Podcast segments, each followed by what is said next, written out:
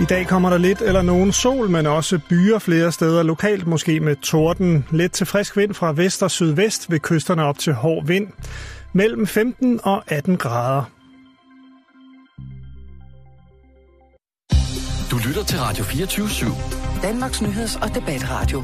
Hør os live eller on demand på radio247.dk.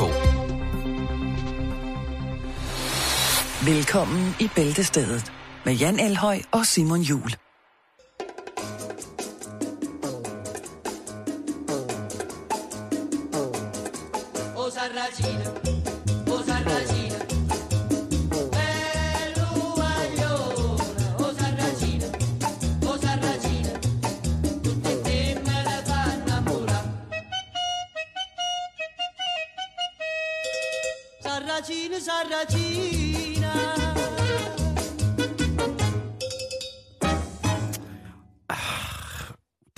Har, du ikke savnet det nummer, egentlig? Det er fantastisk. Jeg, jeg har savnet det sådan øh, godt og grundigt i rigtig lang tid, øh, Osardancina. Men nu er den her. Nu er den her, og den er også som øh, i porteføljet af små stykker lak, som jeg smider på, inden øh, at vi går i gang med at tale her i programmet. Velkommen mm. Til Bæltestedet, ude af kontrol.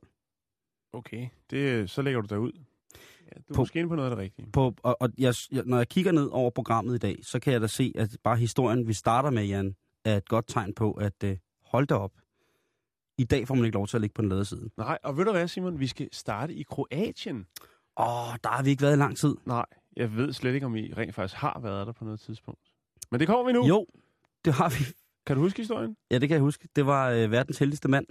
Det er rigtigt, ja. Manden, som altså, hvis liv skulle laves til en film, manden, som både var blevet, altså, syvende gang han skulle været død, hvor hans bil var kørt ud over en skrant med Det er 40 rigtigt. meter fald, hvor han altså blev slynget ud af bilen og landet i en gren. Det er rigtigt. Det er rigtigt. Så det, Det- det, er fint besøg, vi er på. Ja, det er det måske så ikke lige nu. Men i hvert Nå, fald så skal nå. vi til Kroatien. Vi skal Ja. til Slavonski Brod. Allerede. Altså navnet. Det, det hedder, jeg tror det er byen, der hedder det. Ja. Eller også er det kommunen, området. Slavenski brod. Slavonski Brod. Slavenski brod. Ja, men Sådan. i hvert fald så har man øh, politiet anholdt en nu, hvad hedder det, unavngiven mand på 52 år. Ja. Som arbejdede på det lokale hospital som sygeplejerske. Okay. Øh, I sidste uge, der blev han anholdt, sigtet for usømmelig omgang med lig. Nej. Og det er ikke den der historie, som der ligger og florerer med en, øh, en anden en, der havde sin daglig gang et sted, hvor han hyggede sig lidt med, Ja, han havde svært ved at kontrollere sine lyster, når han både drak og tog heroin. ja, Og så den vej rundt tænkt, jamen, går der noget skov af dem, som ikke er her mere? nej, hvis lad jeg lige... lige tage temperaturen. Ikke? Og så tog han ellers temperaturen med kroppens eget termometer. Og det må man ikke. Nej. Men det er en helt anden og anderledes sofistikeret historie, vi har fat i i dag. Nej, det ved jeg egentlig ikke, om det er. Den er, den er i hvert fald lige så utrær. Fordi at øh, man havde selvfølgelig mistanke, ellers man ikke Beskylde Han- folk for sådan noget. anholde den her unavngivende herre. Men øh, i hans lejlighed, der fandt man altså et par glas med formaldehyd i. Og det er jo sådan noget, som man opbevarer gamle slanger i, eller sådan. Ja, det gjorde man i gamle og, dage, ikke? Og det er lige præcis det, som der var i. Ikke slanger, eller det kunne godt være slangord. Han Nej, havde simpelthen nej, lavet nej, sig nej, en lille nej. penis sammen. Nej, han havde ej. Jo, han Nej. havde øh, Det må man ikke. den 11. finger røget glas. Det må man ikke. Nej, det må man ikke, Nej, Simon. nej, nej, nej, Øh, nej, nej. Men det var, jeg ved ikke, hvordan man lige kommer på sådan et, en hobby. Man har Netflix. Jeg, tænk, jeg tænker måske, øh, han hører vores program og hører, hvad man kan sælge på eBay, og hvad man til tider kan få for det. Ja, det er Og selvfølgelig så rigtigt. tænker han, jamen, øh, så kommer jeg frem med, med grensaksen, som man siger. øh, Og så stusser jeg lige line. ja, Det var jo ikke for levende, men det håber jeg simpelthen ikke. Altså, det har, har været for folk, som er afgået ved døden, hvor han så har fjernet deres forplantningsorgan. Lige præcis. Er det det, det handler han om? har gået en tur i frokostpausen ned i den helt store kølemonter. Og så har han lige haft en sløv brødkniv med, og et syltøjsglas. og så har han gået og prikket i panden, og så tænkt, Jamen, Jeg Den- ved godt, det er lidt, at det er ikke noget, man skal grine men det er jo, altså... det er en syg verden. Er Ja, en syg, syg verden, vi lever Ja, ja, ja. ja. i, Jan. Og jeg elsker den, og elsker hvert et åndedrag, jeg tager i det er selvfølgelig klart, at øh, chefen, den ansvarlige for det hospital, går selvfølgelig ud i offentligheden og siger, at det er en ubehagelig overraskelse, og skygger eller siger selvfølgelig, at han undskylder, og siger, at det kaster nogle skygger over det her lokale hospital, som ellers er et fint hotel, eller undskyld, hospital. Ja. Øhm, Det, der så også lige er med den her såkaldte familiefar på 52, er, at han er ikke tidligere straffet for noget som helst. Nej. Jeg kan jo ikke lade være med at tænke, hvordan er det lige, at man kommer i gang med sådan en tiltag, sådan en hobby? Hvor, hvor er det ligesom, man tænker, det er, det, det er sgu egentlig meget sjovt. Altså, der er jo en real, der er jo, i, i mit, oven i mit hoved, er der to veje at gå. Mm-hmm. Der er den ene vej, der hedder, sådan har han altid været. Han har altid samlet på pikke. Det er først nu, det bliver opdaget. Det er først, når det bliver opdaget. Ja. Den anden mulighed er, at han bor jo, kan jeg se rent geografisk, et sted, hvor at der jo altså har været krig. Ja, Og det kan jo godt være, at han på grund af det meget, meget, meget, meget voldsomme indgreb, der er i almindelige menneskers liv, øh, krig, har fået noget ubehageligt ind i hovedet, ind i hjertet, ind i sjælen, som gør, at han... PTS. Ja, det, blandt andet, det kunne det blandt andet være, ikke? Ja, jo. Som har gjort, at han er blevet nødt til at afreagere på en meget, meget, meget, meget ukontrolleret og voldelig, bestialsk måde, ved simpelthen at Men er det ikke lidt sent så, at det kommer på banen? det er jo ikke sikkert, at det er først, der er kommet nu. Det kan jo være, at det har været undervejs hele tiden. Ikke? Det kan være, at det har været noget, der ligger latent, og så lige pludselig, bum, så er han blevet pikklipper. Det, det kan man jo ikke. Altså, der er mange, mange, mange. Men der er i hvert fald ikke nogen tvivl om, at det er et skrøbeligt sind og et såret sind, som har øh, udført den her opgave. Fordi det er, med mindre man er penismuseet på Island, Ja. så er det ikke overhovedet, eller Hvor folk frivilligt kan donere. lige præcis, Ja. så er det ikke noget, man skal gå og gøre. Nej. Og det er, ikke, det er jo sikkert en far, han er for sine børn lige nu, ikke? Åh, den er ikke... Øh... de bliver jo aldrig de samme igen, de børn. Nej. De, altså, det, prøv at tænke på at stå, tænk på, hvis han nu får, han er 52 år nu, Ja. så kommer han i spillet, han får måske en behandlingsdom, fordi det er så bestialsk, den har foretaget sig. Prøv at tænke på, så at skulle tilgive ham, og så tage til grillfest med ham, når der bliver smækket pølser på grillen. så har man det, altså, det er ikke ja. noget, man, Den kommer han til at hænge på resten af livet. ja, det, og der er ikke nogen, der behøver at give et ekstra nummer på den. Nej. Lad os sige det på den måde. ja. Lad os komme videre. Lad os komme videre i musikken.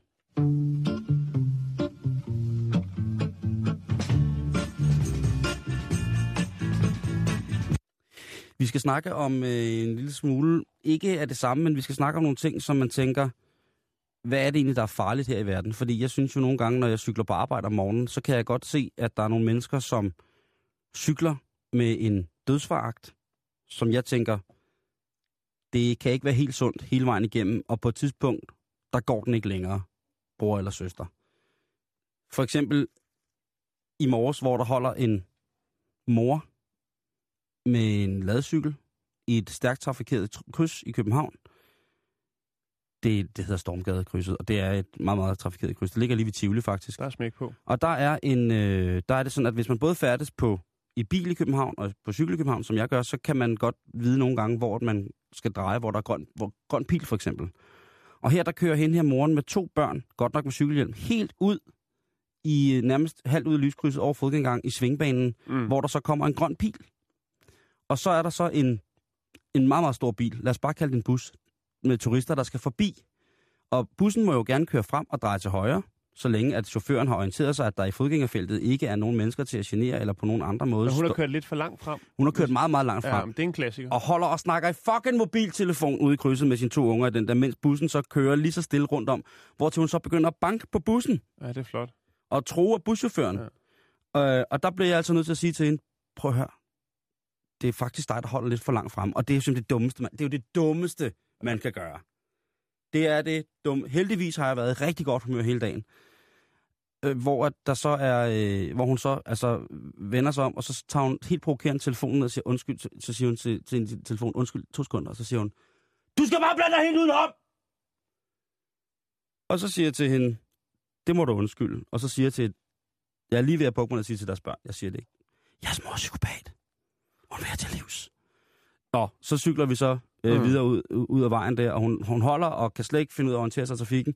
Vi kører videre til lyskryds. Så er der så en øh, ældre herre med sådan en, øh, en klassisk kontormappe bag på cyklen, Ja. ja. jakkesæt med cykelhjelm, som kører frem til mig, og så siger han, hvor var det godt og fornuftigt sagt, det du sagde til hende. Mm, Det var det også, Simon. Og så, og så blev jeg sådan helt, så sagde jeg, det er ikke bare mig, der, der er tosset. Mm. Men man kan altså dø på mange forskellige måder. En af dem, det er for eksempel at snakke mobiltelefon.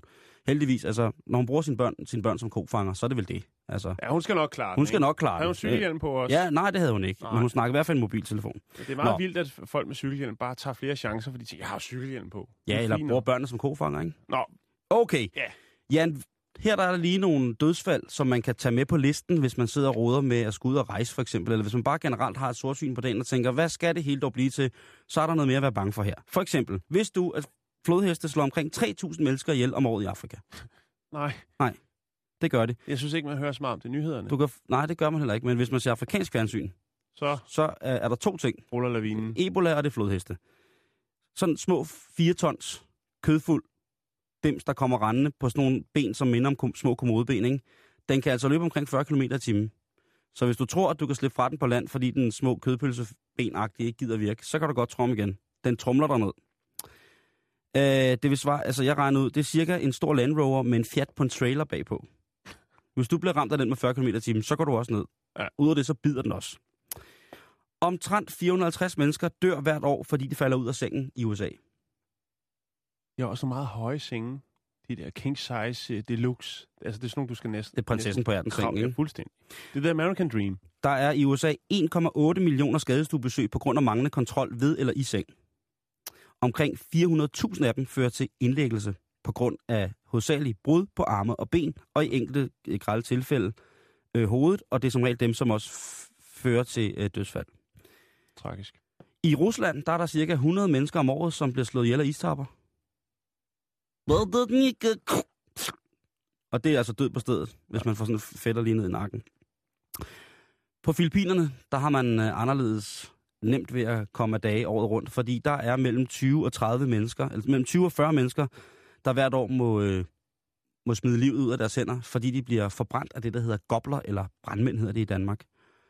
De har nogle af de aller, aller giftigste strømsystemer, og vind i, i Filippinerne gør simpelthen, at øh, sådan noget som den portugisiske overlovsmand, som er den aller, aller giftigste brandmand, som altså har nogle, ja, det hedder jo sådan nogle, nogle fangarme, hvor der sidder sådan nogle små blære på, fyldt med nervetoksin, nervegift, som altså Mm. gør, at man kan gå helt i stå. Og hvis man har prøvet at dykke på Filippinerne, så er der én ting, som øh, de lokale dykkere, også dem, som dykker med mere eller mindre usikre apparater på, har en meget, meget, meget stor respekt for. Mm. Mm. Der er øh, rigtig mange hammerhajer og andre store fine hajer dernede, men der er en ting, som man ikke skal fuck med på Filippinerne, og det er altså de her brandmænd. Det er også mange andre steder. Så kommer jeg til noget, som man måske ikke lige havde regnet med. Men faktisk er det sådan, at Pogonomyrmex maricopa, eller høstmyr, harvestmyren, den står for omkring 30 dødsfald om året, Jan. Det er altså en tissemyre. En giftig myre, som står for 30 dødsfald om året. Okay. Det er farligt. Det er en, du forestiller dig, der er, findes cirka 280 forskellige giftige arter myrer. Ja. Men der er en af dem her, som er faktisk den giftigste. Den er sådan, at den her lille myre, eller lille lille, men den er jo øh, knap en halv centimeter lang. Hvis den bider en rotte på to kilo, det er en stor rotte, Ja, Eller en- det... så dør den. Så du kan godt forestille dig, hvis du sætter dig ned der, du er ude i skoven, ude i naturen og tænker, her skal jeg lige sidde og have en øh, bid brød og et stykke finskåret tobak, og så lige pludselig så kribler der krabler, så børster man lidt væk, ikke? Men hvis sådan 10-12 myrer går til angreb på et fuldvoksen menneske i din eller min størrelse, ikke? Så kan, vi, kan det altså godt få fatale følger, ikke? Mm. Så øh, husk det, at øh, myrer, det er altså, øh, det er altså ikke, øh, ikke bare det ene og det andet. Den sidste ting, som jeg lige vil gøre opmærksom på, at man skal paranoisere sig eller blive bange for i dag, det er, at øh, cirka 13 mennesker hvert år dør på grund af uheld med kaffeautomater Kaffeautomater. eller madautomater. Sådan nogle der, man kan trække en pose Skittles i, eller en, øh, en dejlig M&M's. Eller Du en... kan trække alt i dem i Japan jo. Ja, ja, vi, det kan, vi har snakket om det før, at vi er glade for, for de Og der... trække et selvmord. Du kan, du kan trække alt, hvad du vil have. Og her er der altså tit og ofte, og der er der altså ikke fordi, at de med vilje vælter den ned over sig selv, men det er fordi, Nej. de gerne bliver meget, meget vrede over, at de ikke får det, de skal have, og så begynder de altså at rykke i den, så typisk så ryger der en forbindelse rent strømmæssigt, så går Mm. der overgang i lortet, og så får de strøm. Eller øh, for højt blodtryk, og den den hisser sig op, ikke? Det kan også godt være. Nu skulle man bare have den croissant der. Ja. Ellers så er det fordi, at den simpelthen øh, vælter ned over folk.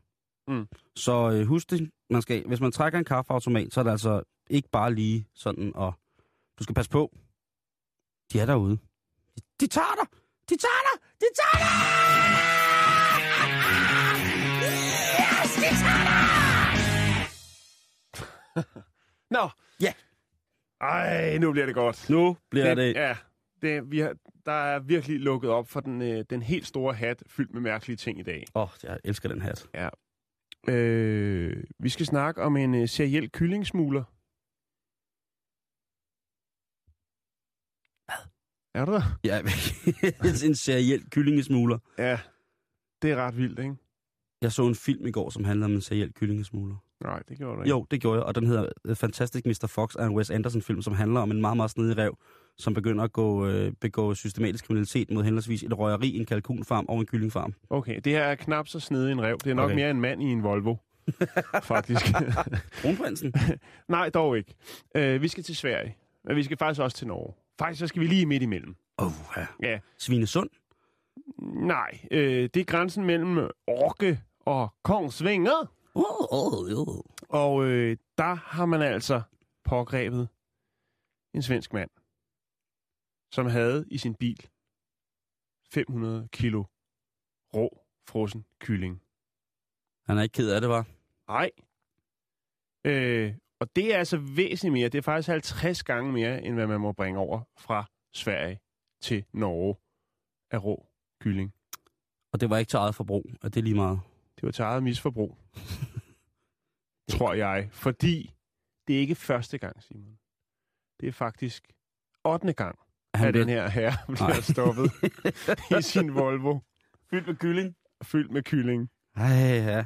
Og det, der er så mærkeligt, det er, det er altså det, der tænker jeg bare, der kunne journalisterne, der kunne de godt lige på pletten, når de står derop ikke, og rapporterer ja. live på NRK. Så kunne de godt lige have spurgt, hvad, hvad, er, hvad går det ud på? Hvad skal du med det? Hvor- Hvorfor er det? Altså, jeg kan godt forstå selvfølgelig, hvis, Altså, er der- hvis han har en farm på den ene side, og hans slagteri ligger på den anden side. Jo, Men jo. altså, han smugler det jo bevidst. Men- Frossen kylling. Hvorfor? Ja, og hvad, er, Er det dyre i er det Norge? hele kyllinger, eller jamen, alt er dyr i Norge? Dyr Jo, i det er Norge. selvfølgelig rigtigt, men altså, Skal jeg lige tjekke kyllingpriserne i Sverige og Norge? hvis du kan gøre det så nogenlunde raffineret hurtigt. Jeg prøver at gøre det nu. Øh, Den havde jeg ikke, altså, ja, gør lige det. Det er 500 kilo, ikke? De kender hans nummerplade efterhånden. Ja, nu kommer kyllingmanden. Så skal de ellers i gang med det der helt store øh, tjek, som de normalt kun kører øh, mellem øh, USA og Mexico, ikke?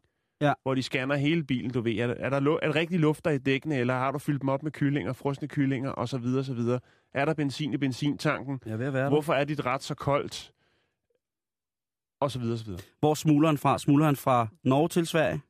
Fra Sverige til Norge. Fra Sverige til Norge? Ja. Mm, det er lidt mærkeligt, fordi kiloprisen på kylling i Norge er lavere end i Sverige. Så bliver det jo bare endnu mere mærkeligt. Altså, det, nu, så kan det være det til eget forbrug. Ja, men 500 kilo kylling, ikke? Ja, det er meget. Det, det er meget, Det er i orden. Så er det ikke kun til eget forbrug. Nej. Nå, men det var egentlig bare lige det. Et øh, nyt udtryk vi, øh, og en ny tendens, vi skal følge, hvis Ja. ja. der sker noget der. Seriel kyllingsmugler.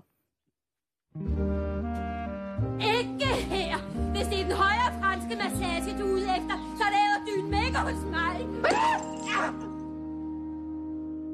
Og så skrev hun, ikke? Jo.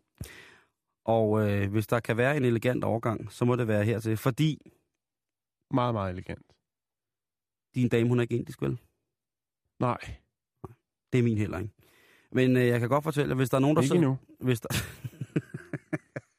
oh, det, er, oh, det, det er et mærkeligt billede. Nå, hvad hedder det? Men i hvert fald, hvis man ligger inde med lysten til en indisk dame, mm-hmm. og det er der jo mange, der gør, det er måske nogle af de aller, aller, aller, aller smukkeste kvinder i hele verden. Det er indiske kvinder. Jeg kan, lige, Jeg, jeg er med på den jeg bus kan lige så godt sige, ja. som det er. Den, den, den mare, den rider jeg resten af mit liv. De er meget, meget smukke. Så det er jo også klart, at man i øh, Indien jo på mange måder værner om sine smukke, smukke kvinder, hvis de har den rigtige kæreste. Det er et meget mærkeligt system, og nogle gange er det et forfærdeligt land. Men i hvert fald, det er jo det der med at blive gift i Indien. Det er jo som regel ikke noget, tøserne selv bestemmer. Der er jo mange gange, hvor der er de her arrangerede ægteskaber. Heldigvis så er der en ny og meget, meget fantastisk elite af feministiske aktionærer i Indien, som altså står for både punkmusik, øh, urban kunst, graffiti, øh, elektrisk musik. øh, Altså, så, det er så fedt. Men helt af gamle skole, så skal pigerne jo også giftes væk i forhold til deres mænd, og der kommer sådan noget medgift og sådan nogle ting og sager. Men, og det kan være, at det er jo en kvindefraktion her, Seks nygifte indiske kvinder har netop valgt at forlade deres mænd. Altså umiddelbart nærmest inden, øh, at de har haft bryllupsnat. Okay. Det kan jo gå over flere dage, et indisk bryllup. Og så tænker man, hvad er der gået galt her? Er de veninder? Har de snakket sammen? Eller hvad, hvad går det ud på? Det går simpelthen ud på, jeg læser jo gerne Times of India et par gange i løbet af ugen, ikke? Det er fornuftigt. Og det er noget, man bliver nødt til at gøre for at holde sig ajour med, hvad der sker lige præcis på netop de breddegrader. Og der er det altså, at de her kvinder, de har nægtet at gå hjem med deres mand på bryllupsnat, fordi de sanitære forhold ikke har været i orden. Så han er lugtet? Men forholdene på deres badeværelser, toiletforholdene, Ja. det forkaklede gemak. Jamen, jeg tænkte, Hvor man... han ikke havde været, havde været i bad, så. Ej, jeg tror, han er blevet vasket i de pureste olier, kun med blomsterstøv og alt muligt mærkeligt. Næ, du. Det er jo fordi, at efter sådan en tre dages fest med tung indisk festmad, ikke?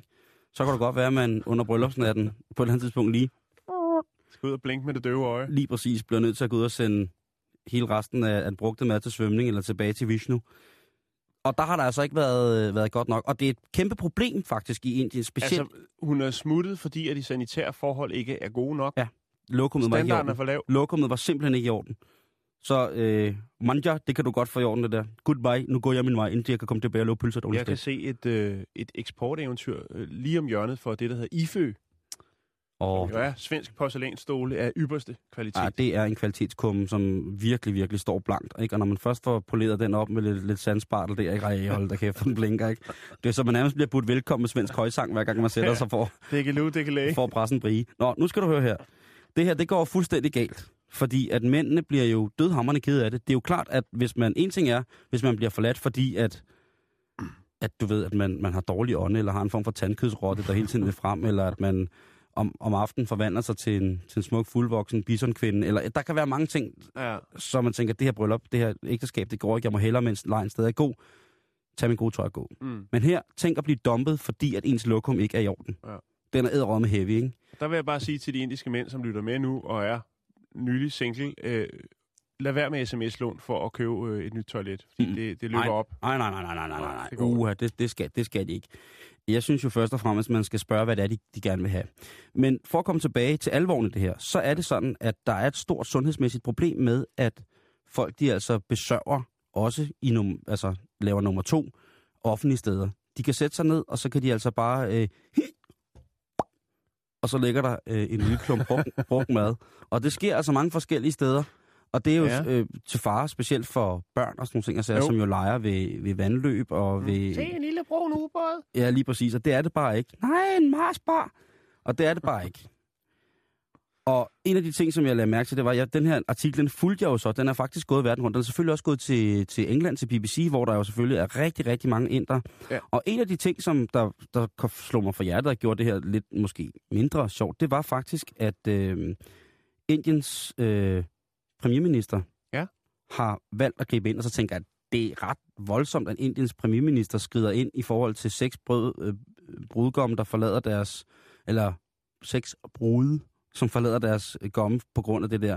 Så viser det sig så, at øh, selvfølgelig siger øh, ham her, øh, premierministeren, at i de 2100, så bliver vi jo selvfølgelig nødt til at have ordnet sanitære forhold i forhold til vores voksne, kæmpestore civilbefolkning. Mm. Og derudover så sagde han også, at en af de ting, som kunne være rigtig ubehagelige for de her kvinder ved at besørge, altså lave nummer to om, om natten, og gøre det udenfor, det var, at en af de voldtægter, der har fundet sted, en af de gruppevoldtægter, massevoldtægter, der har fundet sted i Indien, faktisk var netop på grund af to piger, som var gået ud om aftenen for at besørge. Ja, okay. Og så, så det rammer jo hovedet på sømmen for mig, så siger Ja, ved du så hvad, det alvor, ikke? så skal de, så er ligegyldigt, hvor mange indre der er, så skal de have et lokum, fordi ja. det er ikke i orden. Hvis man sniger sig ud for at, for at forulempe piger i skidende stund, så er man simpelthen et ringe menneske. Og så Mere end et ringe, ringe mm, man er mere end et ringe menneske, og så bliver man altså nødt til en eller anden sted at Ja. regne med, at karma rammer dig. Fordi det gør de jo i Indien. Der er mange af dem, som, som regner med, med karma. Så hvis man skal give penge til noget, det er fint nok med planfader og så videre, så videre, men man kunne også godt, hvis det var. Hvis der er en gruppe, der hedder send en tiger til en spand i Indien, så synes jeg faktisk, at det er ret fantastisk. Jeg, jeg vil gerne smide en 10 eller mere i den spand der. Det er helt sikkert. Lige præcis.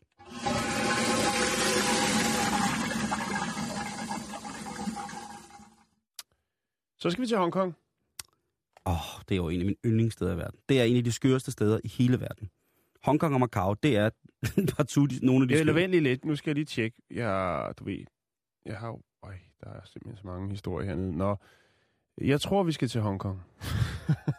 Fyr den af. Nej. Vi kan øh, ringe derned og spørge, om de er med i historien. Ja, det er en, øh, det er en lille, en øh, lidt sjov historie. Vi, øh, så umiddelbart vil jeg mene, at det foregik i Kina, men det gør det vel egentlig også. Jamen, der er jo sige, en, en, en Hongkong-del af Kina, og så Mm. er der jo, øh, eller i Hongkong, og så er der jo en kinesisk Hongkong-del Ja. i, i, i Hongkong, kan man Vi sige. skal til noget, der hedder Xi'an. Ja. Det ligger i Jiangxi-provinsen. Yes. Det er den kinesiske del af Hongkong. Det mente jeg nok. Øhm, men i hvert fald, så er der en herre her, som hedder Xu. Shoo, shoo. Xu. Ja. Xu. Og øh, han kan godt lide hunden. Ikke på den måde, som man forbinder med mange kinesere. Altså der, hvor de virkelig godt kan lide hunden. Sådan på den sådan mere gastronomiske måde. Nej. Jeg kan... Xu, han, Xu. øh, Xu, han vil godt have en rigtig, rigtig fin hund.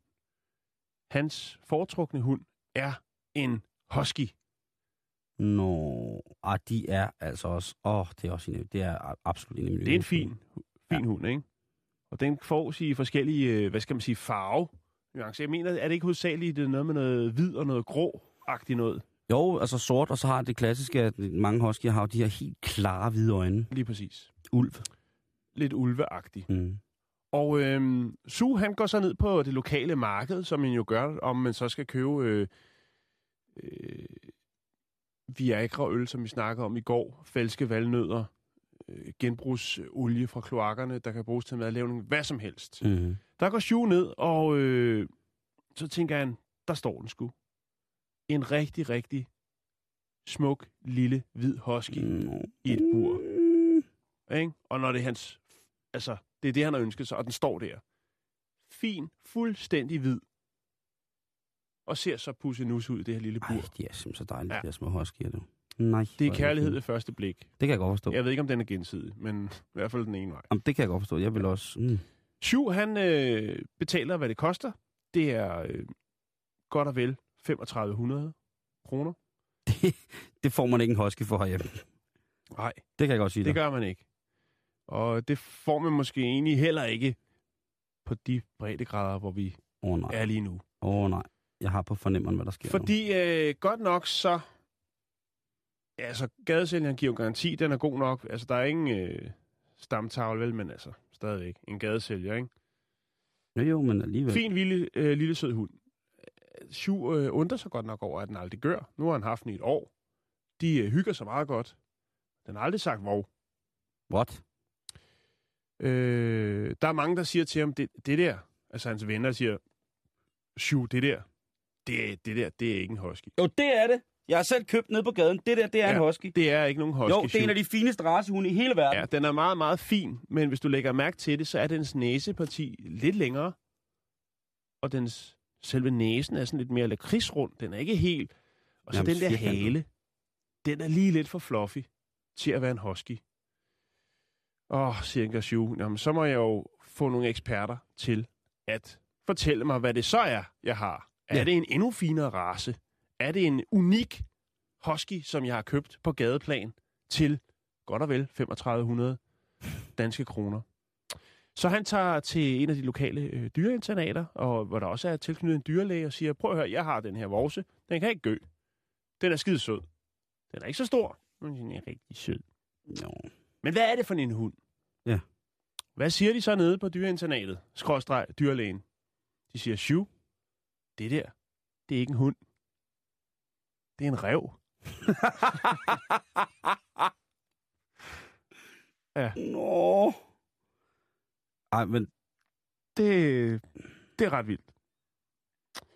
Øh, I første omgang var Shu så ikke, øh, selvfølgelig ikke villig til at lade sin fine lille husky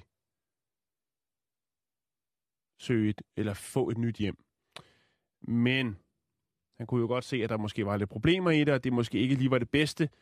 Øh, så derfor, efter en, en uges tid med et langt kærligt farvel, så mm. måtte den husky, reven husky, måtte videre til en, øh, en øh, zoologisk have. det er jo også det, det er det, altså fordi ræve er jo, jeg elsker jo også ræve, og ræve er jo hunden, kan man sige. Ja, og det, jeg, de- jeg synes, de, altså de danske ræve, vi har, de der helt ræverøde ræve der, de er simpelthen så smukke, og jeg tænker bare, ej, det ville være ret fantastisk, hvis man kunne have sådan en, men det, ja. det er sgu ikke lige til. Det er ikke lige til, Nej, jeg tror. lige til. Kan jeg vide, man egentlig må have? Det ved jeg ikke. Ved I, kære lytter, om der er nogen, om man må have ræve som husdyr i Danmark? Jeg tror det ikke, men øh, nu til gengæld så gik jeg lige i gang med at kigge på, hvis man, øh, hvis man skal købe en husky, Mm. øh, hvad man så skal kigge efter. Du skal ikke købe den på gaden i hvert fald. Nej, det skal ikke man i der, hvert man skal ikke. kigge efter Øh, jeg har fundet den, hvad hedder det, den hjemmeside, som hedder Sibirian Husky, som hedder Dansk Polarhundeklub. Og der tror jeg altså, Ja. man vil være rigtig, rigtig godt hjulpet, hvis man skal have en, øh, en lille fin, fin woof her. Det er jo det, det handler om. Det handler jo om, at man skal sætte sig lidt ind i tingene, før man går ud og køber et dyr. Ja. Et husdyr. Og øh, jeg ved faktisk ikke, nu, nu sagde jeg lige øh, bare sådan slynget ud, fordi jeg synes, at en, en husky skal koste meget mere end 3.500. Øh, at, hvad hedder det, øh, nu sad jeg lige og kiggede på, hvad de, hvad de kostede, de her hunde der. Og øh, der står altså her omkring 4.000 kroner. Så, så prisen var ikke helt skidt. Nej, det var den faktisk ikke. Nej. Altså en Men- Siberian men Husky, Jeg som ved er ikke, hvad en, hvid, hvad en hvid rev den koster. den er, chip, den er chippet med EU-pas, den er vaccineret, ormekuret, og valpene er fuld af energi. Og de koster altså øh, 4.000 kroner stykket. Ja. Så er der nogen her, der koster 5.000, så det, det, har, det, det har været rigtigt. Det har virket rigtigt på ham, fordi han har sikkert også tjekket det. Ja, ja. Hvad var det, han? En klong? Tju. Shu, han har jo... Klon. Han, ja, potato, potato. De ligner Ja. jo alle sammen hinanden, de skæver. Så hvad hedder det... Ja, Øh, har ret. så hvad hedder det... Øh, Det er også derfor, jeg aldrig ser kung fu-film. Jeg kan sgu ikke finde ud af, hvorfor skurken lige pludselig er helten. Det, nej, det er hvem, der er under det gode Nå. mand. Ja, men i hvert fald, prisen har ikke været helt dum. Så tjek, er, er der også nogen, altså er der nogen, der ved, hvordan man, hvordan man kan tjekke, om det er en rev? Man kan vise den bogen masser af Mikkel, og hvis den begynder at græde, så er det fordi, det er en rev. Okay, vi lader den ligge der. Vi skal videre.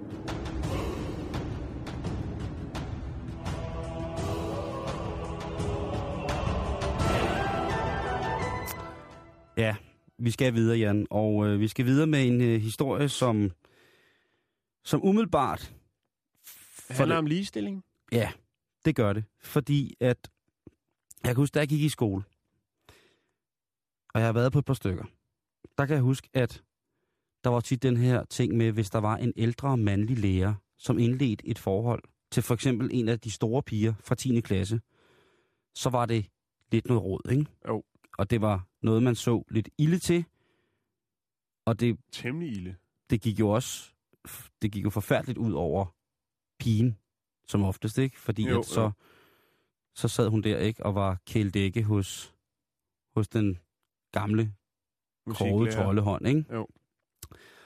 Så jeg tænker, at, at det her, altså, man så, blev- man så blev ældre og kom i gymnasiet, så har der jo været noget, hvor at, hvad hedder det, der var pigerne jo fremskreden ældre, og på et tidspunkt i deres skolegang jo også det, man i dag vil betegne som buksemyndige.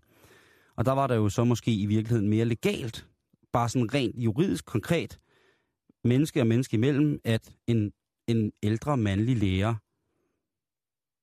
fik lidt ung guffeluffe. Man kan så sige på det, at i lærergærningens situation, der er det selvfølgelig på alle moralske og etiske og lovmæssige plan fuldstændig utilgiveligt dumt at indlede et forhold til en person, og specielt også hvis det er en yngre person. Og det var som regel altid mænd. Ikke? De kvindelige lærer, det var måske mere sådan at når de, der kom en ung kvindelig lærer, så hørte man lidt om, at der var lidt rod på lærerværelset, fordi at til sådan en forældre, forberedende forældrerådsaften, så var der gået lidt ost og lidt billig brie, eller lidt, lidt billig rødvin og lidt billig brie i den. Og lige pludselig så har der været noget fingerpilleri hen over øh, fælleslokalets store flyl, ikke? Jo. Og så, puha, så kunne der, så det kunne gå mange veje, ikke? Men, jeg synes, og, og, og jeg tager først emnet op nu, det er jo noget, jeg har betragtet og håbet på, vil dukke op de sidste 20 år. Det har, det har floreret i en rumtid. Det har Altså, der- flo- floreret i Men en... det er som om, der er blevet lukket lidt mere op for elskovshanen. Lige præcis. Og nu er det altså de unge kvindelige læger, som tager for sig af retterne hos de unge, flotte mænd. Ikke? Jo, åbenbart. Og en af, en, den sag, som jeg egentlig godt lige vil hive frem nu her, det handler om den 48, øh, 28-årige Jennifer Sexton, som er det seneste skud på stammen i, er blevet dømt for at have haft intim samkvem med en af sine drengeelever. Ja. Godt nok var han 15, men hende her Jennifer, hun er så vild med ham med knægten, at hun altså vælger drengens sommerferie at køre 1000 km igennem USA til stedet, hvor drengen holder sommerferie med sin mor, kontakter drengen og sige, hvis vi skal lave lidt andengræsligninger her i løbet af sommerferien, så kan du lige kigge forbi mit motelværelse. Okay. Og det gør han så. Det gør han da. Han er jo er 15 år, ikke? Han er 15 år dreng. Han er ikke Ja. 15 år, da de indleder forholdet. Og Nej. det er jo så det, der er problemet. Jeg tænker bare, om man kan gennemskue de her, hvilke antropologiske eller sociale emner, mønstre, skråstrej et eller andet, diverse, der spiller ind før, for at det er ligesom har- har vendt om. Jeg er jo sikker på, altså jeg kender folk, der er gået på universitetet, altså hvor man har hørt, at professorer, lærere, elever, det er et stort, fantastisk bunkepul til julefrokosten. Fredagsbarn, den får ikke for lidt. Og det, skal de, det synes jeg jo, altså det er voksne mennesker, jeg skal ikke blande mig i det. det Nej, men, nej. men selvfølgelig er det jo øh, professionelt ikke, synes jeg, man bør have, have en kødelig distance på visse tidspunkter. Men altså, Ligesom vi har på kontoret. lige præcis. Vi sidder tre flotte mænd midt i øh, vores bedste levealder på kontoret, vi rører ikke hinanden. Nej. Ikke på den måde. Nej. Og hende her, hun bliver altså revet i retten. Og jeg gik så, den, den har været postet i, på dansk nyhedsmedier, så gik jeg så videre ind i den stats, statsamtsavis, hvor at sagen bliver behandlet. Og øh, her der har hun altså, hende her, den 48 Jennifer, jeg skal lige sige, jeg har set et billede af hende her Jennifer. Mm. Hvis jeg var en 15-årig lidt bumset dreng, og nu siger jeg bare det her, fordi at jeg lovede det. fra start, at det blev en fucking crazy torsdag. Hvis jeg er en 15-årig bumset dreng, og der kom hende her læreren ind, og faldbød sig på den mest inciterende måde, så kan jeg lige så godt sige, som det er. Så har du sagt tak, men mange tak. Lige præcis. Og jeg havde holdt på den hemmelighed med et stort smil resten af mit liv. Med mindre selvfølgelig, at jeg blev. Her der er der altså, øh, hun er blevet sigtet for voldtægt. Okay, det er måske lige Det er hun. frisk nok. Øh, og det har hun gjort i øh, det øh, restlige lys af, at drengen, han, da de indledte forholdet, var mindreårig.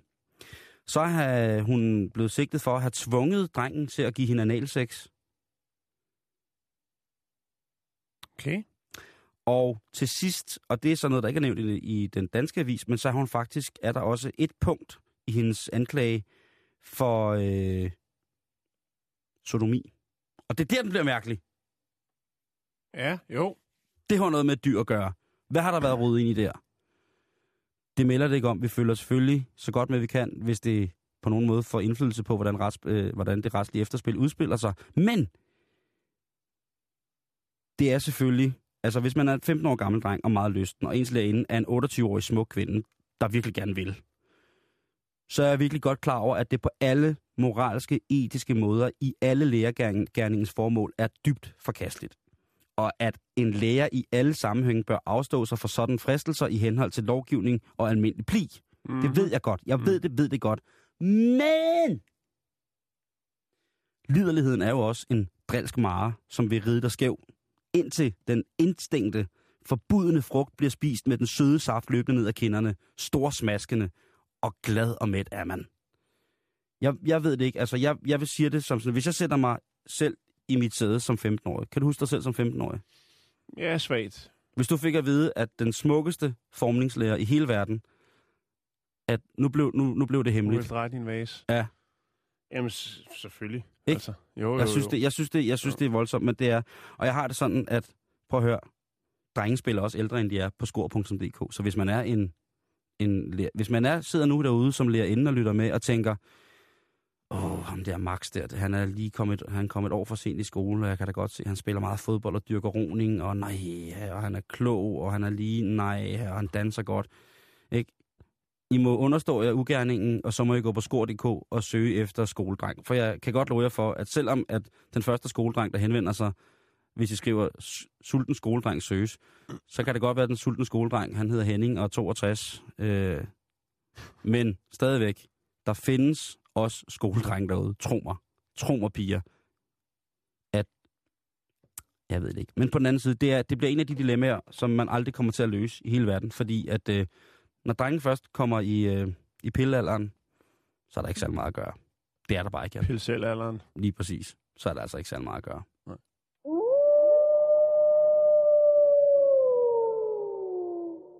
Jeg har lige lagt et billede op af den lille hvide rev. Mm. Nå, den skal jeg faktisk lige se nu. Nå. Ej, jeg, Jeg synes- tror i hvert fald, det er den. Det er jo ikke lige frem, fordi Shu han praler med sit indkøb. Nå, vi, vi skal til Kina igen. Nej, nej, nej, nej, nej, hvad er den sød. Vi skal til Longtushi. Nej, nej, til, long, altså, til den Longtushi. Ja. Åh, Kan vi få lidt... Øh...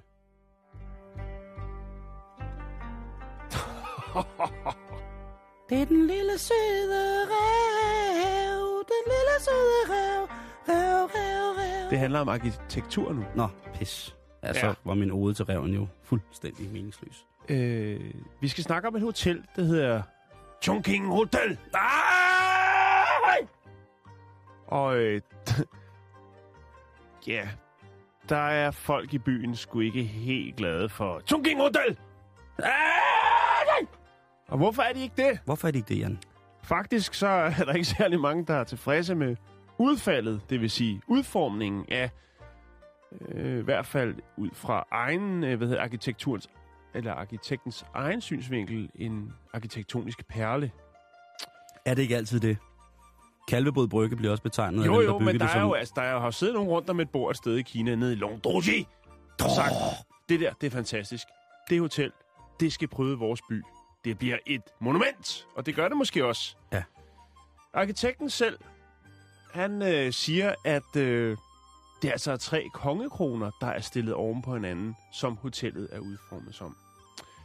Men lokalbefolkningen synes mere, det minder om tre nudelkopper, der står oven på hinanden. altså, The Nudelkop. Hotel. Nudelkop Hotel. Der, der er forskel på tre kongekroner stablet oven på hinanden og tre kopper nudel. Tre kopper nudel, det vil forekomme i mit køkken. Jeg ved sindssygt godt, hvordan det ser ud. Tre Ja, kongekroner. det, det, det, det virker Altså, også lidt måske som om, at det er der, inspirationen kommer fra. Jeg vil nu lægge et billede op af den her, øh, ja, ikke arkitektoniske perle, men i hvert fald øh, et stykke arkitektur jo, som skiller sig lidt ud. Ej, det er noget god musik, det der, Simon. Ja, jeg skal godt mærke, at du bliver henført til, til det gamle Indokina. Ja, Du får lyst til at øh, ride på importerede arabiske heste sammen med kronprinsen igennem vietnamesisk delta. Jeg fornemmer det.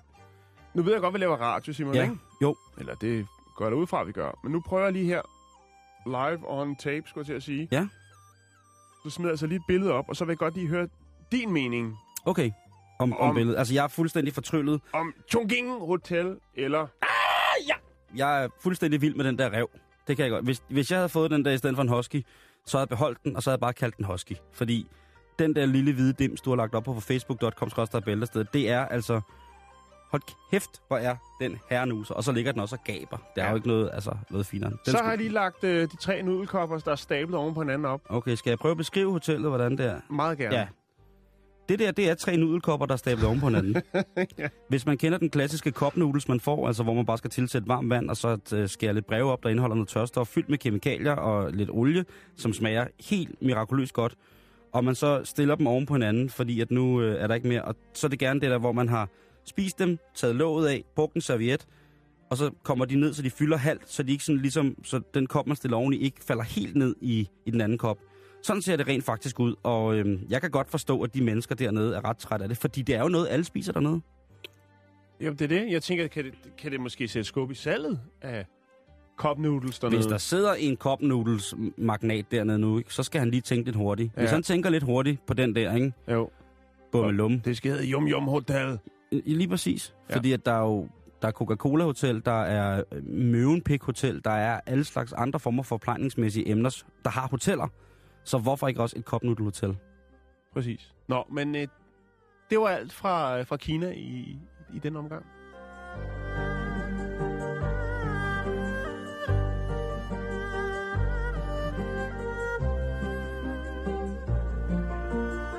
Cup Noodle Hotel.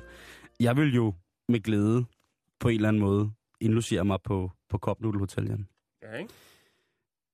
Øh, går dine børn til nogen former for sportsgren, Jan? Eller sådan, du har nogle fritidsinteresser, hvor du tænker, det kommer du til at skulle leve af en gang i løbet af de næste mange år, når du trækker dig tilbage, og først selvfølgelig om mange år, så ved du, at dine børn, de har et, øh, de besidder et erhverv og et talent, som gør, at jamen, du kommer aldrig nogensinde til at skulle røre en finger med, at de kan besørge dig. Mm. Og dermed ikke sagt, at de... Besørg mig. Eller forsørg mig. Forsørg, det var det, jeg mente. jeg skulle bare lige se, om du var vågen. det var jeg så åbenbart lidt. Går de til Øh, fodbold? Eller et eller nej, nej. Altså, min ældste datter, hun har gået til, til svømning. Og så Ja. har hun øh, gået til, til dans. Og vi ser og, jo lige og, og det er ikke, øh, lige nu, så er der lukket ned for alle aktiviteter. Nå. Så jeg tror ikke, jeg tror ikke at, øh, at hun kommer til at besøge mig i fremtiden. det bare kan sige- jo, altså jo, på, det ved, nej. Hvor, hvor skal vi hen? Vi skal derhen til, hvor hvis en af dine øh, tøser kommer og siger, prøv at høre far, jeg vil gerne begynde til DJ. Så Ja. siger du bare, Så siger jeg nej, det er lige så dumt som at gå til hiphop. Eller hvad? nej, fordi Ah, okay. nu, nu har jeg, nu, jeg har fundet en øh, artikel her på, øh, på et engelsk nyhedsmedie, som Ja. fortæller, hvor meget at DJ's lige pt, altså den mest indtjenende DJ pt tjener i lige nu. Ikke? Og der er vi altså ude i, at øh, Calvin Harris, den dejlige DJ, han er altså øh, smed 66 millioner dollars ind på sin konto bare sidste år. For at stå og spille plader? Det er cirka 400 millioner. Han optrådte, og så producerede han selvfølgelig en masse numre. Ikke? Han har produceret rigtig, rigtig mange store hits. Okay, som så han er både DJ og producer. Ja, det er meget normalt, at man er det. Det er det, ja. David Guetta, Ja. ham her, ikke? han smed omkring 180 millioner kroner ind på sin konto sidste år. Hold da. Tiesto, han er, ligger af point med Avicii, altså den hollandske, nederlandske DJ Tiesto, eller Tej, som han bare hedder i virkeligheden, og så ja. Avicii. De ligger, de har et standoff på omkring 170 millioner kroner, som de sætter ind på kontoen. Så der er altså noget ved at skulle hive, altså hvis børnene kommer hjem og siger, at de vil starte som, som DJ's, så er det altså sl- slet ikke så dårligt, fordi at i sidste ende, så kan det altså ende rigtig, rigtig, rigtig fornuftigt, og det er sådan rent øh, pengemæssigt. Uh, Avicii, som er det store svenske producer PT i, uh, i, Skandinavien, han er ud af en, en gruppe af meget, meget, meget mærkelige mennesker, som kalder sig Swedish House Mafia, tror jeg. Ja. Uh, og de, uh, der er han altså en, uh, en, en sød lille dreng, som hedder Tim, og uh, han er 24, og Ja. han uh, har det sådan, at han synes, at det er jo rigtig, rigtig fedt at lave musik og tjene penge, men han har det også sådan, at øh, når man har alle de der ting, man nu skal have, så bliver man også nødt til at rive dem på en eller anden måde. Rive dem af sig igen, og så gøre noget godt med dem, fordi at det er jo flere penge, man nogensinde kan bruge til noget som helst. Og det har han sådan set lavet en, en, hvad hedder det, en dokumentar om, som netop blev bevist på, i den danske statsradiofoni. Øhm, jeg ved ikke, om man så den, men der får man Hvad gør han så med pengene? Jamen for eksempel så, øh, så giver han en masse penge til dem, som har brug for det i Australien. Han har lavet en tur, hvor hele, hele, hele lortet, du, gik til, øh, gik til et godt formål. Og øh, nu skal jeg lige se her. Øh, Det er da, det er da meget godt. nu vil jeg bare lige prøve at finde Men du har den her. ret. Altså, hvad skal og 24 år? Hvad skal han have med, ja, med alle de penge? Øh, Men altså, der er jo lang vej, og det lyder jo ikke. Altså, ej, det er selvfølgelig også... Øh, der er lang vej, Simon, hvis man tænker på, at der er i, nu til dags, hvor det er forholdsvis blevet nemmere at være DJ, og øh, der er meget gerne er nogle øh, halvgenerte, øh, hvad hedder det, gymnasiedrenge, der stiller op øh, med deres computer, mm-hmm. kalder sig DJ og får en flaske sprut for det. Så er der altså noget vej til, at man lige pludselig står der og, og styrer 20, 30, 40, 50, 60, 70, 80, 90, 100.000 Tusind mennesker. mennesker. Det, er- det, er, Altså, det er der. det er 100%. Men det lyder meget godt, og det er da fantastisk, at man kan det. lave så mange penge på, øh, på det. Det er jo sjovt, at man gennem de sidste 20, 20 år har set DJ'sne vokse fra netop at være dem, der står med en fodbeddelse, lysshowet og en røgmaskine og forstyrrer hele festen, til ligesom at være festens absolute højdepunkt og være dem, man kommer efter. Der bliver afholdt DJ-koncerter på fuldstændig samme, hvad hedder det, samme fod, som der gør med koncerter med store bands. Og det er altså som regel bare en mand, der står med sine tek- teknologiske landevindinger foran sig og spiller. Mm. Og det har været... Nu skal man ikke underkende jobbet. Det er jo en kunst at Prøv holde, gang. Og det, og det gør I- jeg. Jeg i- elsker det. Ja. Jeg elsker at gå til DJ-koncerter. Jeg synes, Ja. det er det mest fantastiske. Sådan en klubkoncert med en rigtig, rigtig god DJ. Og så høre vedkommende spille folk fuldstændig op Mm. og ned og rive dem rundt. Plus, at nogle gange med live musik, der er det sådan de bitte små klubkoncerter. Hvis det ikke er meningen, at det er en del af det kunstneriske udtryk, så kan lyden godt være lidt skramlet. Mm. Her der er der altså DJ's, der spiller så højt og klart, at man bløder lidt ud gennem øjenkrogen, når man har været til en koncert, og man har i hvert fald ømt tandkød. Det synes jeg er øh, absolut lige så meget værd og musikalsk, og DJ's er i lige så høj grad med deres to CD-afspillere, eller hvad de spiller på, lige så øh, dygtige musikere, som, øh, som dem, der har gået på fine skoler og har en højere uddannelse inden for det. Jeg lavede lige en øh, lidt lang Google-søgning her. Ja. Jeg skrev øh, min årsløn som DJ på Crazy Daisy. Der dukker ikke noget op. Gør der ikke det? Nej. Der er to flasker og en sutter fra en helt tør kult pige. Skal vi videre, eller Ja, lad os bare er, det, er det så lad os bare raffineret, vi lukker den ned? det der. Men altså, lad ungerne blive DJ's. Det kan godt betale sig. Mm-hmm. Ja. Nå, øh, kan vi lige få... Kan du ikke lige transportere os? Vi skal til Sverige. Skal vi, hvor langt skal vi op i Sverige? Jamen, øh, vi... Så langt her. Välkommen ombord på denna flygning till Motsmålanda. Det er faktisk meget raffineret, at du smider et fly ind der, fordi det kommer vi til at snakke om lige om lidt. Okay. Øh, den tredje torsdag i august. Ja. Det er lige nu. Gud ja. Er det allerede det? Ja. Ej, så er det snart jul. Fuck. Og øh, der fejrer svenskerne sildesæsonen. Ja, det gør det jo så. Og værst med er det jo så, eller hvad kan man sige, der kommer surstrømningen så også ind. Ja, den kom, kommer, kommer ud, ikke? Den, øh, jamen, den, øh, den, den plukker man jo om foråret. Ja. Og så får den lov til at stå og gas hele sommeren, ikke? Og så er det altså nu, at der bliver banket hul på karne, og man holder øhm, det, man kalder surstrømningspremiere. Ja. Det det, det er sgu en tung begivenhed. Det er en tung og, og, og sært duftende begivenhed, vil jeg have lov til at Ja. mene. Jeg vil godt lige knytte en lille sommeranekdote til netop surstrømning. Er den romantisk? Nej, det, Nå. den er nok mere komisk. Okay. Jeg øh, var i Sverige fem dage sammen med min kæreste. Mm. Det vilde liv uden børn. Crazy, crazy. Crazy, crazy. Vi er øh, store tilhængere og afhængere af fisk. Ja. Og øh, langt, langt ude på landet var der en lille bitte købmand. Og der stod fersk fisk. Så jeg fan i helvede, vi måste smage noget svensk fisk. så jeg går ind og spørger i købmanden, hvor har du den friske fisk? Den Ja. ferske fisk. Yes. Og man har jo sådan en, en billede af, han har selv har stået og plukket dem nede øh, Ved ved- åen. Ved elven. Ved, Ved den blanke elven. elv. tidligt om morgenen, Åh, ikke? for ja. at lave lidt ekstra basører Til sådan lidt svensk i den klassisk kasse, som harmonikamusik. står nede Åh, under ja. bordet. Ja. Mm. Nå, vi går over, og der er så kun strømning. Små, sildelignende fine fisk. Mm. Jeg lugter til parken. Jeg kan jo godt regne ud, at der også er noget, der hedder surstrømning. Det har man jo set på internettet. Ja, ja. Øh, men jeg tænker bare, strømning, det skal der prøves. Ja, ja. De lugter ikke. De er Nej. pakket ind, men de lugter ikke. Nej. Og øh, ja, det kommer de så til. Jeg tænker, hvad skal vi gøre? Vi griller dem. Smagt af helvedes til. Ja, det kunne jeg godt forestille mig. Nu er det sådan, så er vi ude i naturen, så øh, der er ikke lige nogen skraldespand. De stinker mere og mere. Næste dag stinker de endnu værre. Ja. Så jeg tager dem ned i en plastikpose, hænger dem op i et træ, og så tænker jeg, når vi tager herfra, så tager vi dem med. Men de skal ikke ind i bilen. Nej. Så jeg tager øh, posen ned, når vi skal afsted derfra øh, to dage efter. Tager jeg posen med, med surstrømning ned, eller strømning, som det bare hedder, ned med en pind. Øh, tager øh, hvad hedder det, vinduesviskeren i bagruden og hiver ud med en pind. Sådan drysser posen med strømning ned på vinduesviskeren, sætter vinduesviskeren på plads, og så kører vi hen og finder en skraldespand, mens det her strømning, som stinker helt sindssygt, øh, Med hænger i en 10.000 plastikpose. katte og en meget lille mand løbende bagefter. Ja, lige præcis. Nå, men i hvert fald, så er det altså nu, hvis man skal nyde godt af det. Og så det med flyselskabet, det kan vi lige nå. Fordi der er faktisk en del flyselskaber, som forbyder, at man medbringer surstrømning. Det er blandt andet Air France, KLM og British Airways, som ikke vil have det her eksplosive materiale ombord på deres fly. Og ved du hvorfor? Ja, fordi det er eksplosivt. Og fordi der engang var en mand, som sad og tænkte, jamen den her flymad, den smager da fuldstændig reelt, så nu møster jeg har min sygstrømning. Og så havde han let grætte og, og græsløg med, og så en lille knækkebrød. Og så åbnede han lige den der dåse oldmors kusse ind i flyet.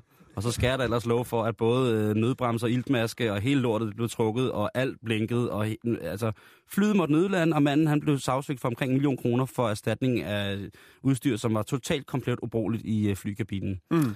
Og det er forfærdeligt. Ja, og ved du hvad, faktisk så var der nogen, der holdt et surstrømnings premierefest, hvor at øh, det lokale, hvad skal man sige, brandvæsen blev tilkaldt. De var bange for, at det var et gasudslip, og det er seriøst. Det er en avisartikel, jeg har fundet i Aftonbladet. Så må det være meget seriøst. Der var simpelthen de lokale myndigheder, de, de troppede op og sagde, der er, blevet anre- der er nogen, der har ringet angående et gasudslip. Nej, vi har bare surstrømning premiere for. Nå, vi er færdige for i dag.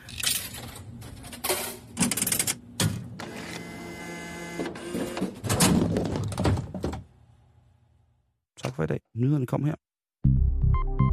Du lytter til Radio 24 /7. Om lidt er der nyheder.